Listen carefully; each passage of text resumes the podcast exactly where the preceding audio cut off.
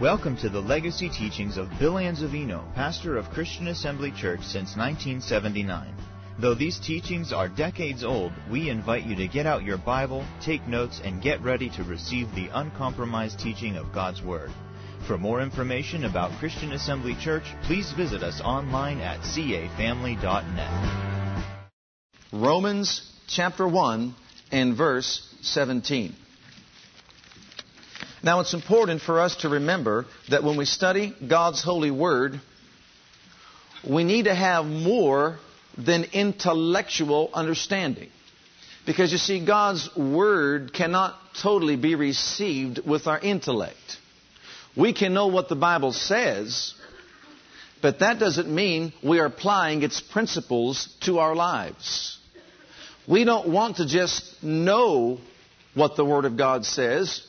We want to be able to apply its principles to our lives. Why? So that we can experience reality with God. How many of you like reality? We like reality. We don't want to have a, a, storehouse of knowledge up here that we do not act upon or that is not realized as truth in our lives. We want to be able to walk in the light of the Word, be doers of the Word of God, and have God's Word working for us in the realm of life in which we live. Why? Because our God is real. Our God is alive. He is concerned about each and every one of our lives. And we want to benefit from all that He has provided us with, don't we? We want it in reality. We don't want to just talk about it. We don't want to just teach it and share it. We want to experience it in reality. My goodness, what good is it if we don't have reality? I don't want to just say that with his stripes I am healed. I want to have that healing in my body. What about you? I don't just want to say that my God provides all of my need. I want to be able to pay my light bill. What about you? Amen? And put some food on the table. What about you? Aren't you the same way? Absolutely. And so we want to experience reality with God.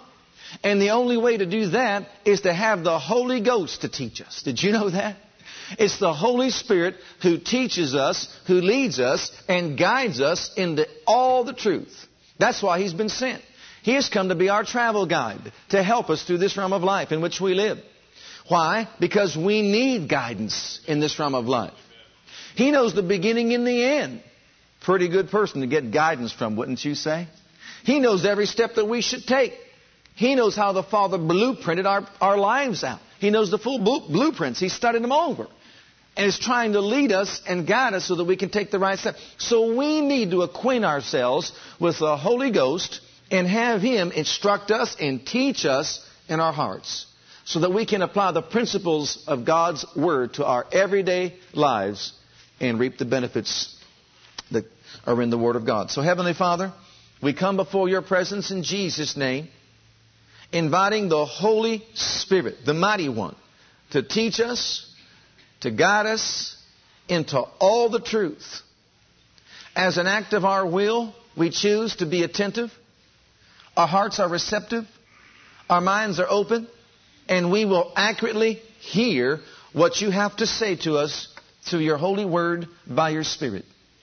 I thank you for utterance in the Holy Ghost, that I may boldly proclaim the truth of your word in demonstration of the Spirit of power, that our faith would stand not in the philosophy or the wisdom of men, but in the power of God in Jesus' name. Amen.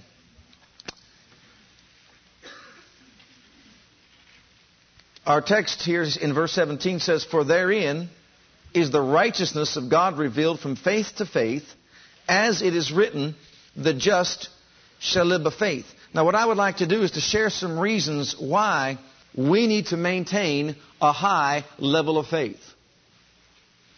Now, I know that there are those that like to study the Bible through, and they like to discover all kinds of things in the Bible. How old was the oldest man that ever lived? What kind of wood was Noah's ark made out of? And all these different things to accumulate facts of knowledge that really are not relevant to their own lives, but yet, you know, they're just bent on doing that. They have to know all those different things, and that's okay if you have time for that. I just haven't had time for that yet. I'm still learning how to walk by faith. What about you? I don't want to major in the minors, I want to major in the majors. And as far as I'm concerned, faith is a major subject of the Bible. Amen? Well, why? Because right here it says the just will live by it. Doesn't it say that? And we'll get to that in a minute. But I think it's important, I know it's important for us to emphasize those things that are of most importance concerning the Word of God. And so we're going to begin teaching along these lines. Why should we maintain a high level of faith? Why? Well, first of all, and make note of it, because God made man to dominate and rule his creation. That's why. And he made him to rule it or dominate it by the word of faith. Not by using carnal weapons, but by using faith filled words. I've been sharing along these lines on Wednesday night, and I just want to reiterate a few points that we've been making concerning this truth. When God made man, He made man in His own image and likeness, gave him dominion over all the works of His hands, and He said, I want you to exercise supreme authority in the earth. God did not make man to be subservient to His creation. He made everything in creation to be subservient to man. He made man the ruler. And I think we've lost that image. It's hard for us to understand that because we're trying to see that from a fallen perspective. Man was not made to be ruled, man was made to rule. But because Adam sinned, he lost his self esteem in God he fell, and great was his fall, and he caused rebellion to take place, not only upheaval, but also rebellion to take place in every realm of life. Now, here he is trying to exercise that God given authority, yet everything he's trying to exercise it over now rebels against him. The animal kingdom rebels against him. The vegetable kingdom rebels against him. The earth never brought forth thorns and thistles. But all of a sudden, it brings forth all these contrary things. It is rebelling against man because man rebelled against God. And so we see that although God made man to rule by the spoken word of faith, now he's in a place or a position that everything he's trying to rule over rebels against him. The spirit of the world is coming upon him, trying to destroy him when he was created to be the one to rule. We must maintain a high level of faith because we are living in a fallen condition. We're in this world, we're not of this world, but this world system is right now against us. It's against the plan, purpose, and the will of God. It's not accomplishing what God wants in the earth like He intended from the beginning. And this is very important. If you want to ever understand the will of God, you've got to go back to the very beginning. You must go back to the very beginning and discover how God intended things to be from the very beginning. When you find that out, then you'll be settled in the will of God. You'll know it's not God's will for people to be sick. It's not God's will for people to even die. God did not want man to die. He created man in his own likeness and image to live forever. And you know what? We are going to live forever. And man still lives forever. But because he fell and rebelled, he dies physically. Now the point is, where will we live forever? With God or apart from Him? That's up to us. As we choose, so we have. God made man to rule, not with weapons such as grenades and bombs, but he made man to rule by speaking faith filled words. And that's the reason why we must maintain a high level of faith. When Jesus came as the second Adam, when Jesus walked upon the earth, he exercised this dominating faith. He exercised this creative and ruling faith. He spoke to the winds and the, and the waves of the sea, and they obeyed him. As the second Adam, he ruled the fish of the sea. as the second Adam. He ruled sickness. He ruled over disease. He dominated the laws of nature by speaking words. He even affected the hearts of men. How? By speaking words that they never heard before. Never has a man spoken words like this man has.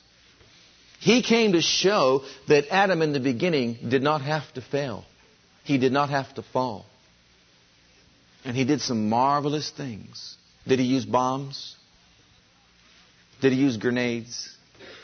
Did he take a stick of dynamite with him everywhere he went to resist the devil in the wilderness? Is that what he did? Is that how he resisted the devil? He could have set some mines, you know, out there where he was, and when the devil tried to come and get him, step on one and blew him apart. He didn't do that. See, but we don't relate to that like we should. He spoke words. So we must maintain a high level of faith because the spirit of this world is gaining momentum.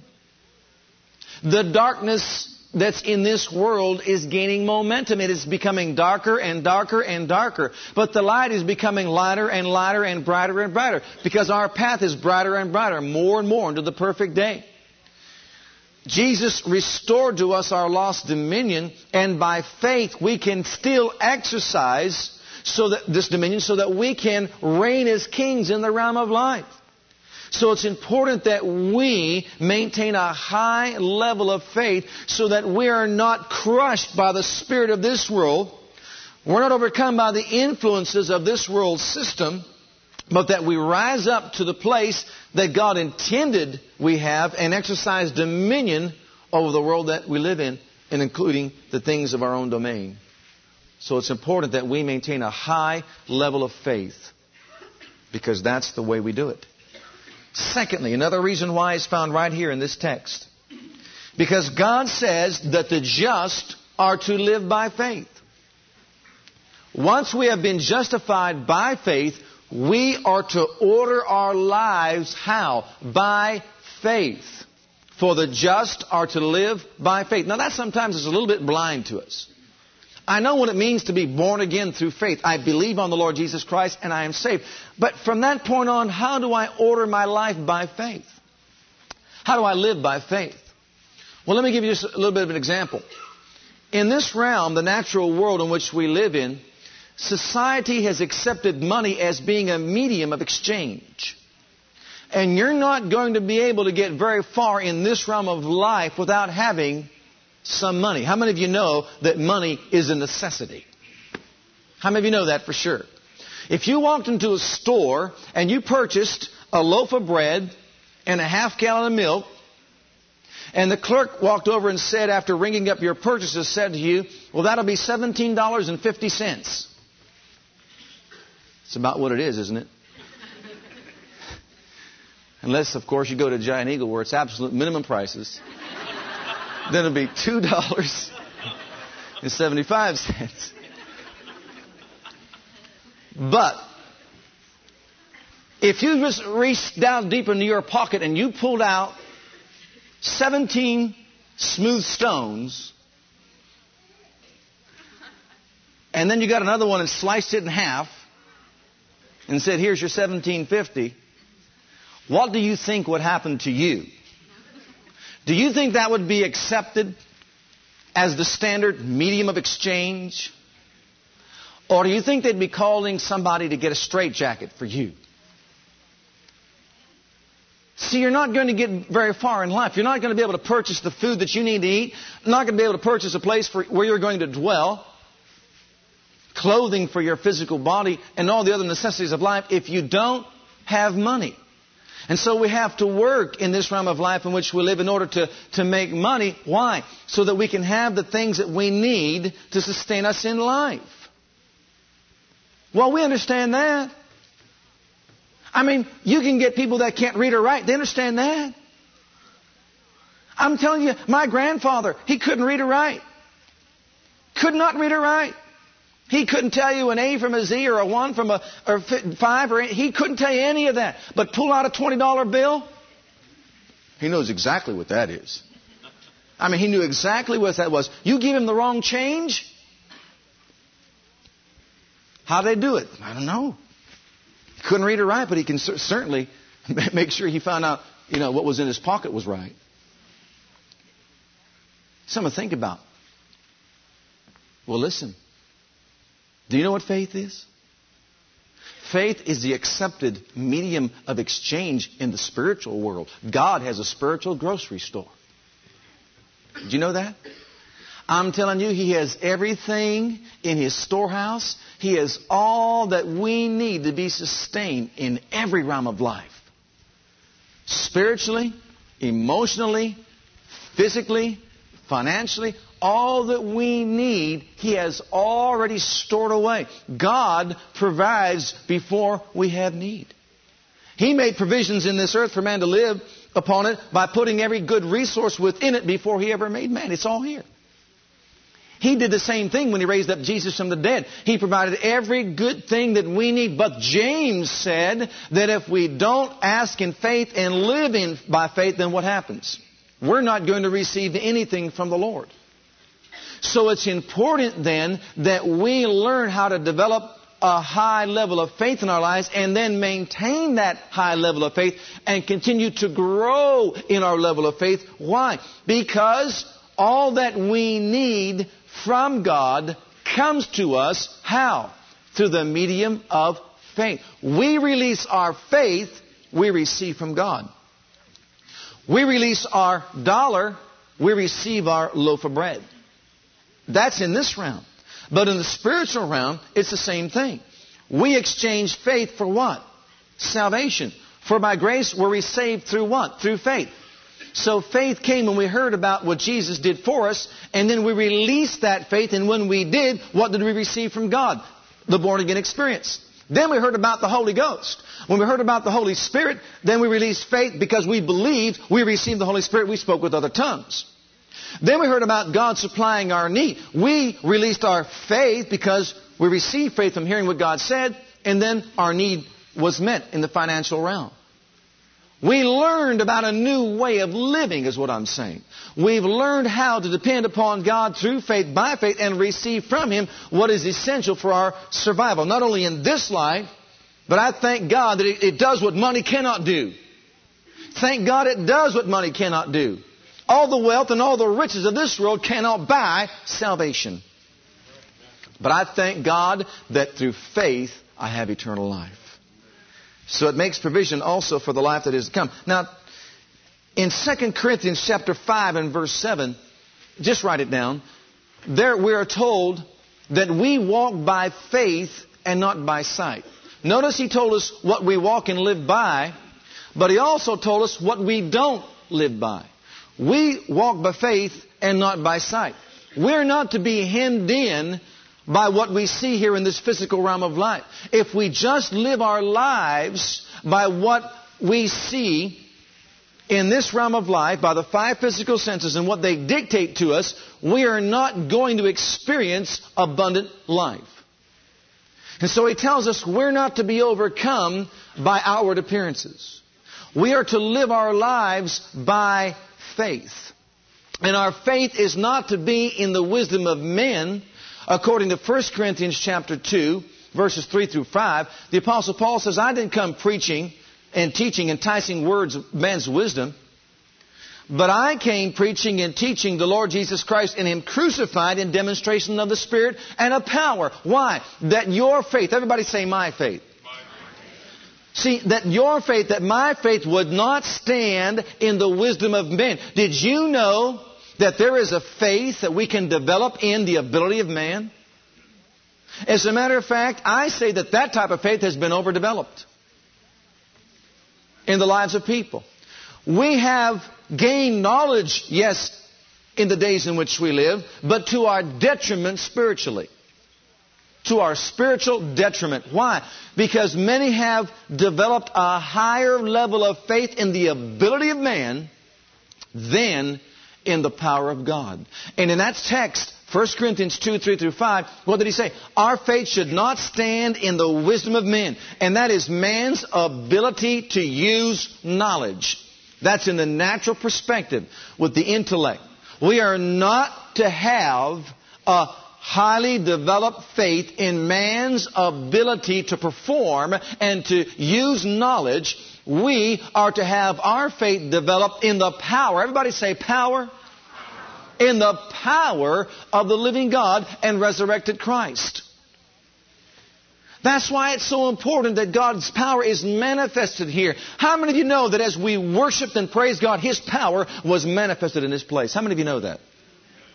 It's a tangible something. It is here. Some don't know how to explain it, but the power of God is present. It's present here right now. It can absolutely revolutionize lives right here and right now if we tap into it by faith. God does not want us to develop more faith in man's ability than in His ability. Who is greater, God or man? God is far greater. He is superior to man. He made man. God's power is far superior to the power of man. Anything that man can possibly do, God is far more superior to him. Then why is it that it's very difficult, seemingly, to develop faith in the power and ability of our God? Well, I want to take you through a little walk in the Old Testament. Go on back to Deuteronomy chapter 8. I want you to see something here.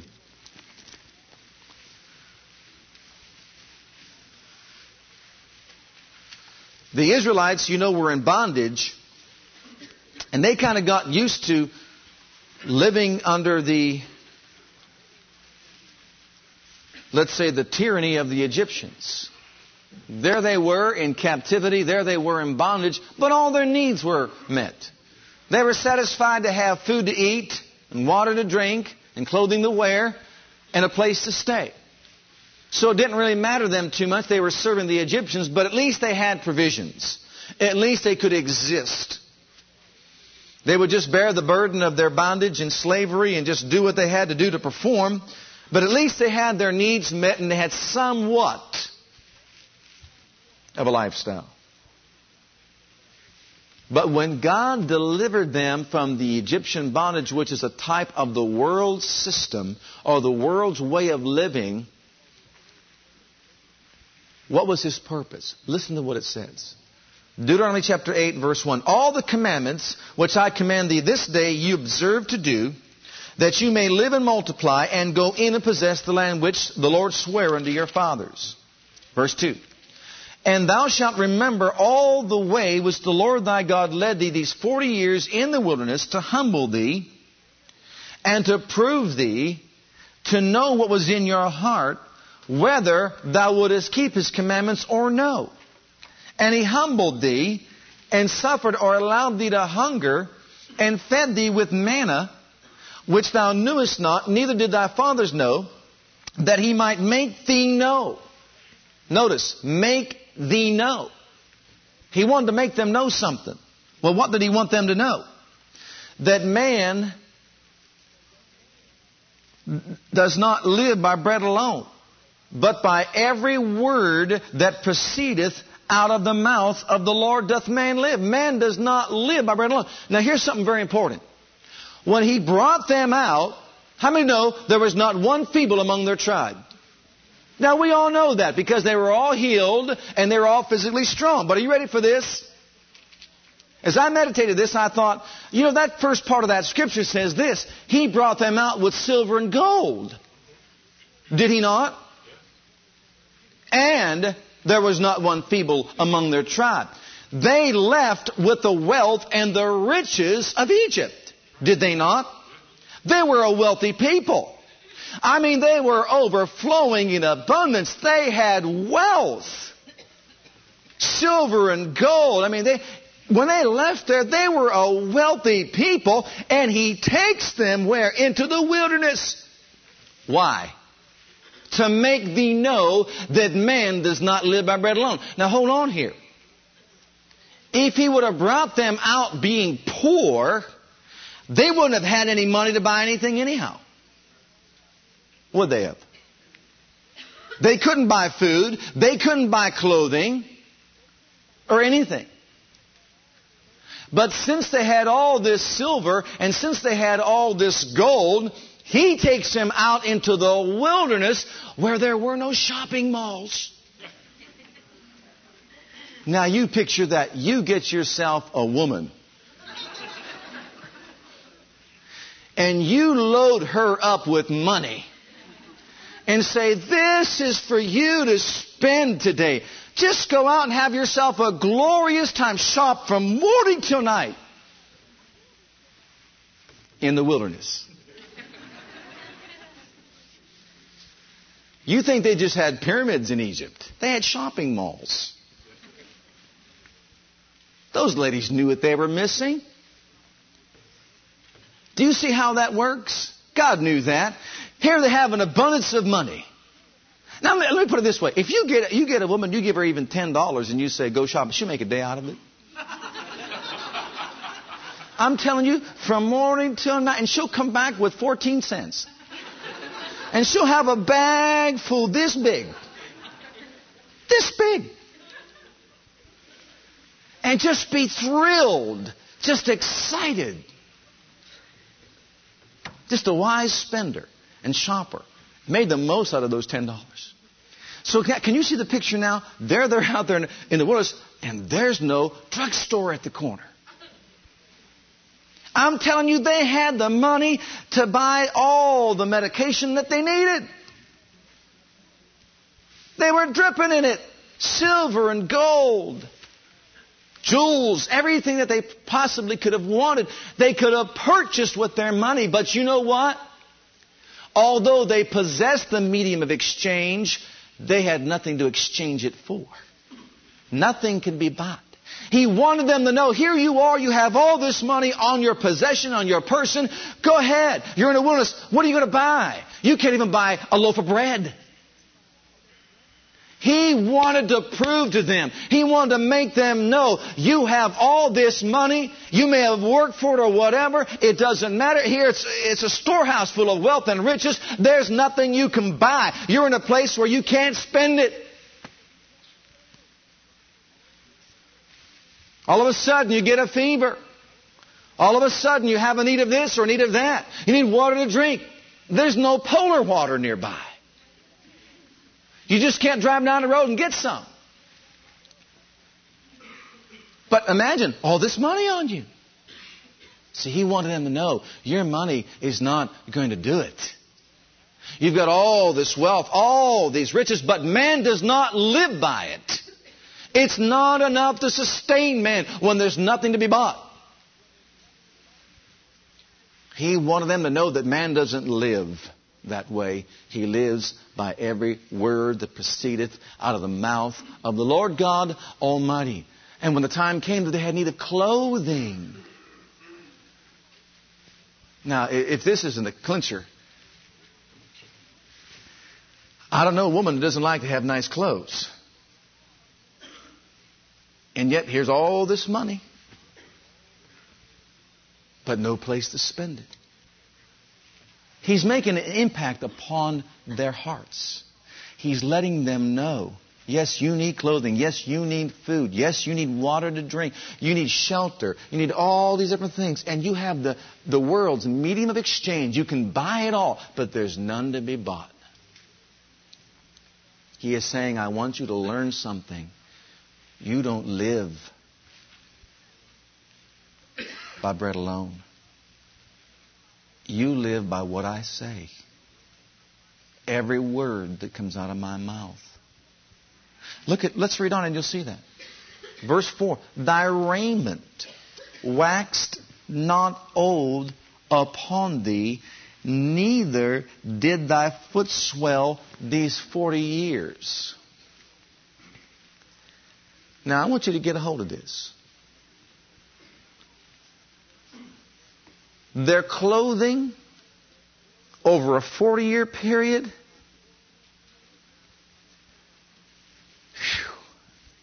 I hope they didn't have any closed meetings. Can you imagine? I can't. I can. They didn't carry their suitcases with them and, and their closets and all that. Their shoes, their feet did not swell. God made it so that they would just expand, just grow right there. The things we so rely upon, the things that we so long after. He's making an impact upon their hearts and minds. Look, That's not what life is all about. Man lives by what I say. And it's important that we develop and maintain a high level of faith. Do you know why? Here's what happens when we don't. As we read on, Thou shalt also consider in thine heart that as a man chaseth his son, so the Lord thy God chasteneth thee. Therefore thou shalt keep the commandments of the Lord thy God to walk in his ways and to fear him. For the Lord thy God bringeth thee into a good land, a land of brooks of water, fountains and depths that spring out of the valleys and hills, a land of wheat and barley and vines and fig trees and pomegranates and olive oil and honey. A land where thou shalt eat bread without scarceness. Thou shalt not lack anything in it. A land whose stones are iron, made out of, out of whose hills thou mayest dig brass. When thou hast eaten and art full, then thou shalt bless the Lord thy God for the good land which he hath given thee. Beware that thou forget not the Lord thy God in not keeping his commandments and statutes, his judgments and statutes which I command thee this day, lest when thou hast eaten and art full, and hast built goodly houses and dwelt therein, and when thy herds and flocks multiply, and thy silver and thy gold is multiplied, and all that thou hast is multiplied, then thine heart be lifted up, thou sh- and thou forget the Lord thy God which brought thee forth out of the land of, of Egypt from the house of bondage, who led thee from that great and terrible wilderness wherein were fiery serpents and scorpions and drought and, and all that. He is saying that there's a tendency within the heart of man once he begins to use what God has given him for his gain, there's a tendency for his faith level to decrease and diminish and for him to think that I did all this on my own. I bought it with my own buying power. I worked for that. I did this and I did that. And before long, he loses his faith in God and trust in his own riches and thinks that he got all this on his own.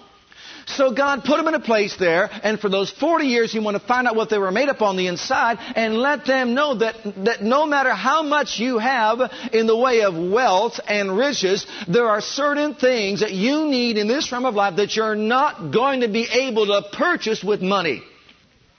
So I want you to know that I have laws and statutes and commandments that you are to abide by so that you walk with me, do my ways, learn my will for your life, and then when you depart from this round of life, of course, it's going to be nothing but eternal bliss and glory. But that's why he did it. And I'm glad they went out wealthy and rich and not poor.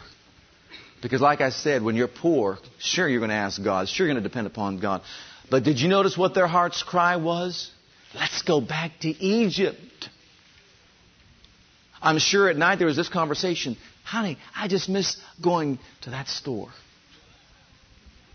Boy, look all this money I got now. Back then I'd be go shop. I'd be shopping right now. Not trying to scrounge around from some manna. What do you think it was like? They were complaining. We had it better. Our children had it better. What are we doing out here in this wilderness? We're going to believe God. What, what is all this? We've got money now. We've got wealth. Now let's go back into Egypt. Man, we can have a high time over there. See? But he wanted them to know that that's not how life is. And so when we find ourselves getting caught up with what we have, or maybe even pursuing more, and we fail to realize that, that it's important, most important, that we maintain a high level of faith. Our level of faith will diminish, beloved. You know, faith is like money. The more you give out, it's gone. It has to be replenished. We can't live on yesterday's manna. You can't live on yesterday's paycheck either. You better get one next week. How many of you found that out? You found that out yet? And how many know the employer, employers of today right now are not giving out free paychecks? Don't go to work, you don't get it. You don't labor in the word, you don't get faith. How does faith come? Comes by hearing. How does money come? Comes by working. I know some would have to get a light bulb on the inside to go on, you know, before they can understand that. But, but money comes by working. That's how it comes. I mean, we get so many that come out of church that they think the money comes just by asking, just, you know, just give it away or, or whatever, that everybody has it just to, just to give out. But listen, it doesn't come that way. It comes by working. That's the Bible way. If a man doesn't work, he shouldn't what? Eat. How does faith come? How does faith come? By hearing, hearing by the Word of God. We must dig diligently deep into the Word of God to find out what He says so that we can obtain what? Faith. And develop a high level of faith. And you know what? When you use it, and you should use it on a day by day basis, you have to replenish it.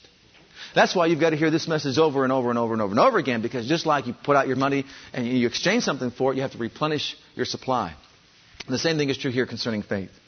We have to believe in God's ability to perform. We have to believe in His love. We have to believe in His power. Believe in His ability to perform on our behalf. Because there are certain things we need in life that we're not ever going to be able to obtain by buying it. And man can't provide it, and the world won't you know, be able to provide it either. And that brings us to our next point. Turn with me to the book of Exodus, Exodus and chapter 14. We must maintain a high level of faith. Why? Because we are going to need things in this realm of life in which we live that can only be provided by God and by His power. You live long enough on this earth, there'll be certain things that you'll need in life that only God can provide. There are solutions to problems, and only God can provide those solutions to the problem. Otherwise, the need will not be met. It'll go unmet. Because when it comes to providing all that we need, this world system falls far short. In Exodus chapter 14, we see that there's going to come a day that we need a miracle and we need a manifestation of the supernatural working of God's power, just like the Israelites did here when they got delivered from Egyptian bondage. Look at verse 10. And when Pharaoh drew nigh, the children of Israel lifted up their eyes, and behold, the Egyptians marched after them, and they were sore afraid, and the children of Israel cried out unto the Lord. And they said unto Moses, Because there were no graves in Egypt, thou hast taken us out to die in the wilderness. Wherefore hast thou dealt with us to carry us forth out of Egypt? Is not this the word that we did tell thee in Egypt, saying, Let us alone, that we may serve the Egyptians? It had been better for us to serve the Egyptians than that we should die in the wilderness. Dear Lord, how hardened can the heart become? It's a whole lot better to serve the Egyptians than it is to serve the Almighty God. Why was it better? Because they can go to their corner stores, that's why. Why was it better? They had a type of security. That's why. At least we had some normalcy to our lives. It was a little bit normal anyhow. Maybe we're under fear and bondage and all that, but at least we had clothes, at least we had a place to stay and all that. Do you see how far removed man's thinking is from God? They wanted to serve the Egyptians rather than serve God. And beloved, let me say it this way. At first, when you make a break from the world system, there's going to be a total changeover. A new way of living. Have you ever sang the song that says, I found a new way of living? I found a new life divine? Sure. Well, what does it mean to have a new way of living? The new way is depending on God through faith. By faith we live. We are now leading the way of the world. We are discovering a higher way of living our lives. We're not totally sold out and dependent upon the world system and the people of this world to provide what we need to be sustained. We choose to turn our backs on this world system and all that it has to offer, all the philosophies of men, all the advancements of men. We are choosing to live our lives by a different lifestyle, by the way of God. It's called the way of faith. It's the way of the Lamb, the way of the blood, the word of our testimony. That is what we are pursuing. And as we read on, listen to what happens. And Moses said unto the people, Fear ye not, stand still, see the salvation of the Lord, which he will show you today. For the Egyptians whom ye have seen today, you'll see them again no more forever. The Lord shall fight for you, and you shall hold your peace. And the Lord said unto Moses, Wherefore criest thou unto me, speaking to the children of Israel, that they go forward? Beloved, this is, this is an anthem that should ring, ring within our hearts. We must go forward in faith. We must go forward in faith. We'll not become stagnant and, and, and, complacent and stand still because whenever we're at a standstill, we're always going to drift backwards and regress. We must go forward in faith. They were brought out from a house of bondage. They were, yes, taken into a wilderness, but God had something before them. And if their goals were set, if their sights were set upon those things, yes, it meant revamping their whole lives, a new lifestyle, a new way of living. Not living by the standards of the world system, but living by the standards of the Word of the living God. That's what it meant to be changed in their way of thinking, that their minds renewed to operate on the principles of God's Word, kingdom principles. It meant that. It meant diligence. It meant a learning process. It meant to, to, to change from within. It also meant to, to reprogram, first deprogram and reprogram ourselves. But you know what? It's worth it in the end.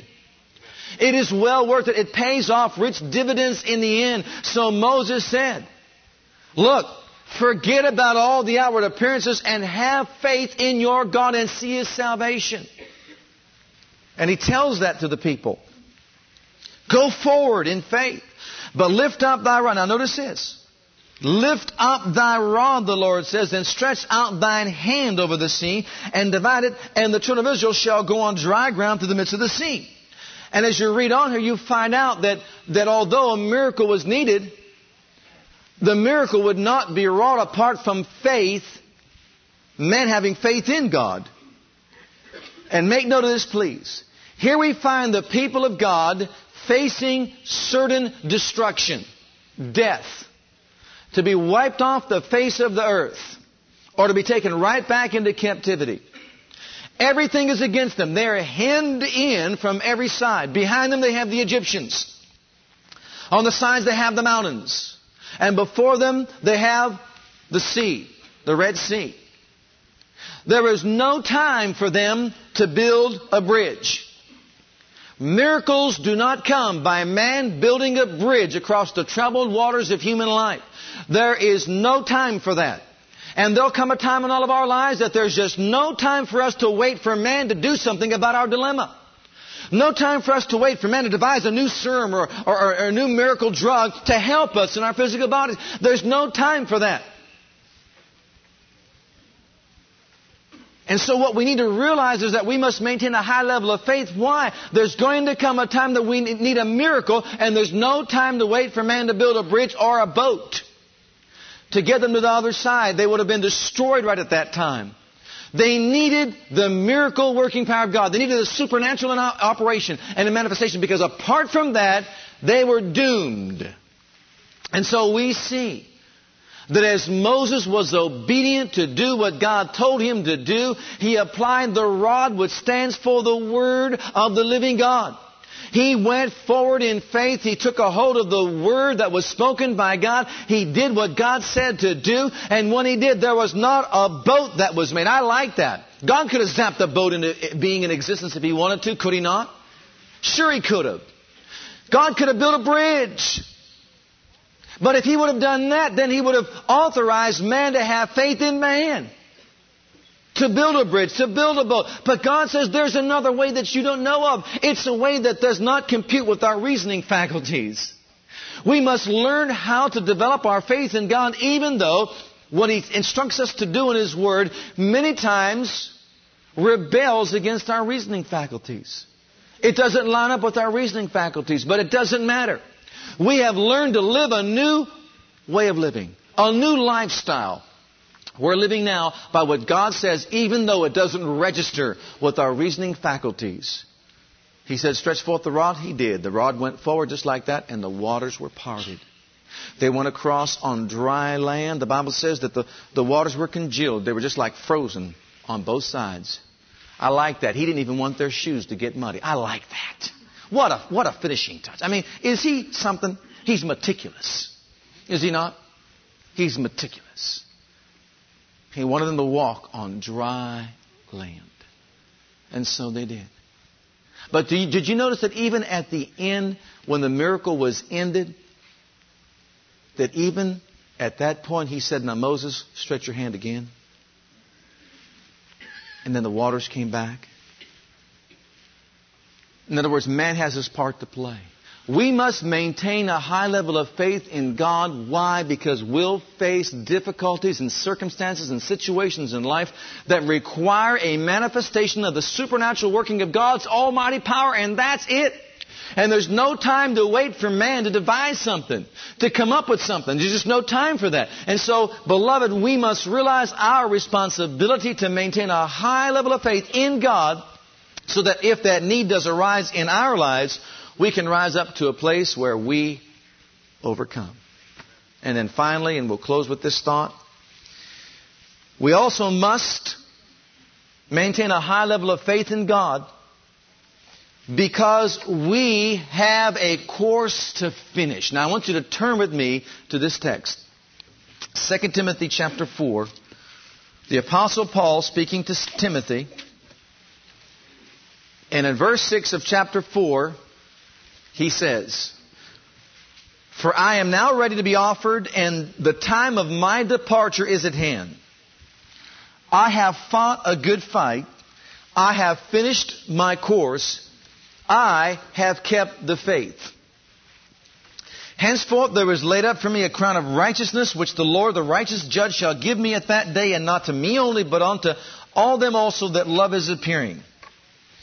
Here the apostle Paul, after all his labors in the Lord, says, I have finished my course, I have fought a good fight. Why did he say he fought a good fight in relation to his finishing his course? Because if you'll recall in 1 Timothy chapter 6 and verse 12, he told Timothy, Timothy, fight the good fight of faith. Fight the good fight of faith. Lay hold of eternal life, whereunto you're also called, and you have professed a good profession or confession among many witnesses. We are fighting the fight of faith. We're living in a dispensation of time right now where it's essential that we develop a high level of faith. Why? Because there are opposing forces that want to take us off our proper course. Paul knew that and instructed to Timothy, saying, Timothy, fight the good fight of faith. It's a fight that you win, but you must Focus in on the unseen, not on the seen, on the things seen. The things that appear to you are opposing you. They're distracting you. They want to draw you away from that which is true. They want to take you away, get you off the course. He said, so fight. It belongs to you. It's yours for the asking. It's yours for the having. It is yours for the exercising of your God-given dominion. Timothy, don't you allow yourself to be defeated in this realm of life. Don't you be overcome by the world system. Don't you let drugs dictate to the course of life that you live. Don't you let alcohol dictate to the lifestyle that you're going to live in this realm of life. Don't you allow sex to dictate to the lifestyle you're going to live in this realm of life. Don't you allow money to be the root of all evil, to take you off the course. You fight the good fight of faith. Why is there a fight of faith? Because there's a warfare between spiritual desires and physical desires. And the physical part of man will always want to be satisfied, although its desires are insatiable, to be satisfied by gaining more money, by, by forgetting reality as we know it here in this realm of life, by escaping through some other means trying to fill the void with some other means that doesn't satisfy. It'll always get off on doing things like that. He says, Timothy, you hold on. If there's anything worth fighting, it's the fight of faith, Timothy. So maintain a high level of faith because the darkness of this world is coming at you. The opposition is coming. It's darker and darker and darker, but your outlook is brighter and brighter if you'll just hold on and fight the good fight of faith. You have warred a good fight. You speak out the word boldly. You proclaim who you are. You proclaim what you have. You order your life by the word of God and the way of God, Timothy. And you know what? You'll finish your course also. There's a prize to be received and obtained. You will finish your course because it's not just for me. The crown of life is not just for me, Timothy. It's for all those that love is appearing. Let His return, His coming back to this realm of life, let His return so motivate you as you lift up your eyes and as you look and see your redemption draw nigh to develop a high level of faith so that you'll not be one who's beating the air. You're not going about just doing it to no avail and no no gain. You are going to gain the victor's crown of righteousness. So Timothy, hold on and maintain your bold faith confession. Say it daily, Timothy. No weapon formed against me is going to prosper. Every tongue that shall rise against me in judgment is condemned. My pathway is light and there is no death. I will not be overcome. I'll not be defeated. I am made more than a conqueror through him that loves me and I overcome this world system by the blood of the Lamb and the word of my testimony. I'm an overcomer by my faith. That's what he's saying to him. You ready for this? Let's close it out.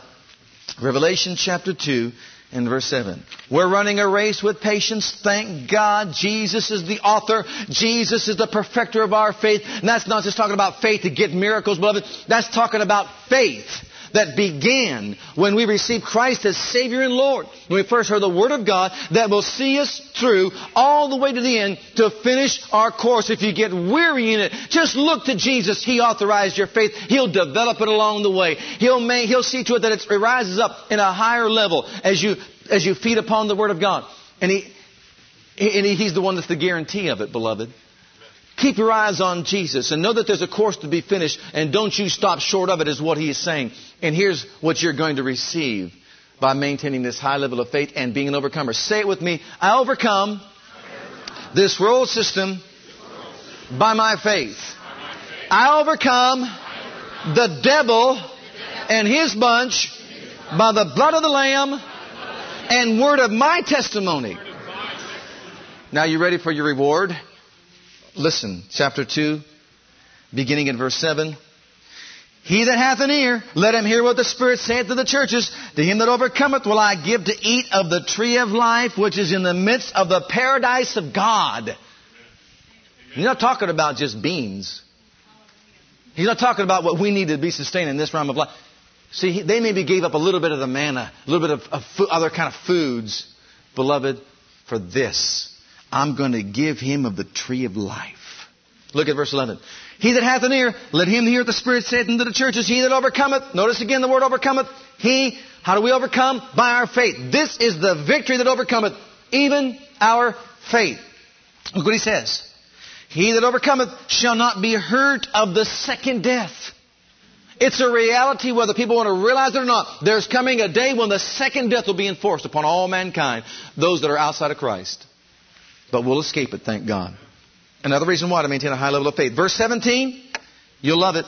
He that hath an ear, let him hear what the Spirit saith unto the churches. To him that overcometh, will I give to eat of the hidden manna. Now you thought that manna was good. This is the hidden manna. And will give him a white stone, and in the stone a new name written, which no man knoweth, saving he that receiveth it. Sounds good to me. Verse 26. He that overcometh and keepeth my works unto the end, to him will I give power or authority over the nations. Glory to God. Chapter 3 and verse 5. He that overcometh the same shall be clothed. Notice. Everything that we need. Now he's got clothing for us. He that overcometh the same shall be clothed in white raiment and I will not blot out his name out of the book of life. I will confess his name before my Father and before his angels. Think about that. I've been introduced before, but never by the Lord Jesus Christ. How about you? You waiting for that day? Glory to God. Verse 12. Him that overcometh will I make a pillar. We talk about the pillars of the church. The stalwart ones, the ones that are there, always there. Rain, snow, doesn't matter, they're there. The doors are open, they're there. They're the founding members of the church, they're the pillars, they're there. You ready for this? Him that overcometh will I make a pillar in the temple of my God. And he shall go no more out. I will write upon him the name of my God and the name of the city of my God, which is New Jerusalem, which coming down out of heaven from my God. I will write upon him my new name. That's identification. Glory to God. Can you imagine that? Pretty good incentive and motivation to be an overcomer. Amen? And finally, verse 21, the grand finale. To him that overcometh will I grant to sit with me in my throne. Even as I also overcame and am sat down, sat down with my Father in his throne. He that hath an ear, let him hear what the Spirit says to the churches. And you know what? He hasn't changed his message to the churches. All that is still true. And it's true for us today. It'll be through, true throughout the eternal ages. It's just up to us. Do you have the motivation? Do you have the incentive? Do you have the initiative? It's yours for the pursuing. Let's all stand before the Lord. Thank you for listening to our legacy teachings. We pray today's message has a profound impact upon your life and your ministry. I want you to know that God loves you, has a great plan for your life, But if you've never made Jesus Christ Lord and Savior of your life, I'd like to invite you to do that right now. Just pray this simple prayer right after me. Just say, Heavenly Father, I come to you just as I am. And I believe with all my heart that Jesus died for my sins and was raised from the dead for me. I open the door of my heart. I call upon the name of the Lord. Lord Jesus, come into my heart now. I receive you and accept you as my personal Savior and Lord. If you prayed that prayer with me, you're a child of God right now, and I encourage you to get into a good Bible based church where you can learn to grow in your Christian faith and experience. God bless.